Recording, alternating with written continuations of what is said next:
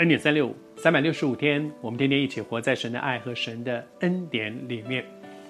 比拉多这个耶稣被钉死在十字架上的一个关键性的人物，这个关键性的人物是他拍板的，是他定案的。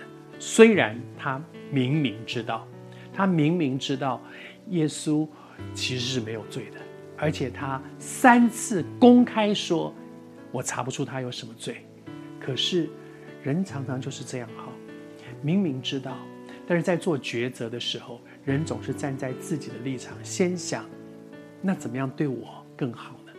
比达多为了要讨这些这些百姓们的喜欢，就去做了一个。他明明知道不对的事情，而他不但明明知道耶稣没有罪，他更知道他明明知道这些人为什么控告耶稣。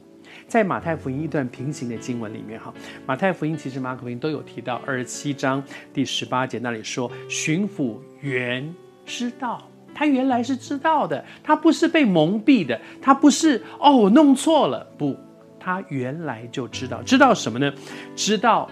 这些犹太人为什么把耶稣找来？是因为嫉妒，才把他抓来的。他明明知道，嫉妒是一件很可怕的事情啊！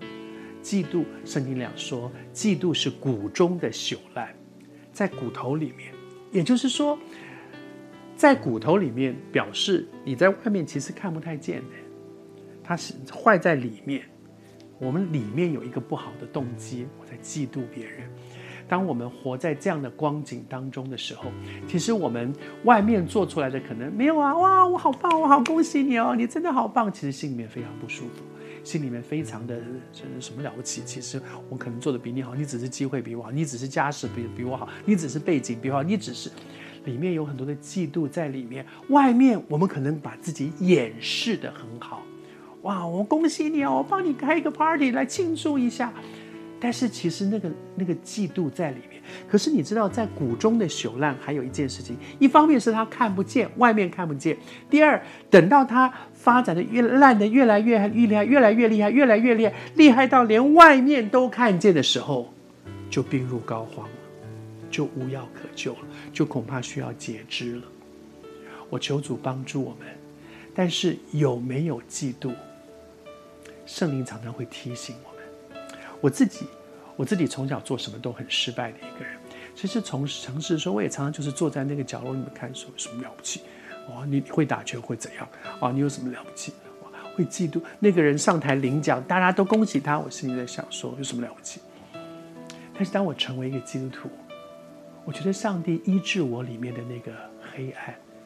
主告诉我说：“寇绍恩，你的价值不是跟别人比较出来。”你的价值是因为耶稣爱我，为我钉死在十字架上，把他的生命给我，这才是我的价值。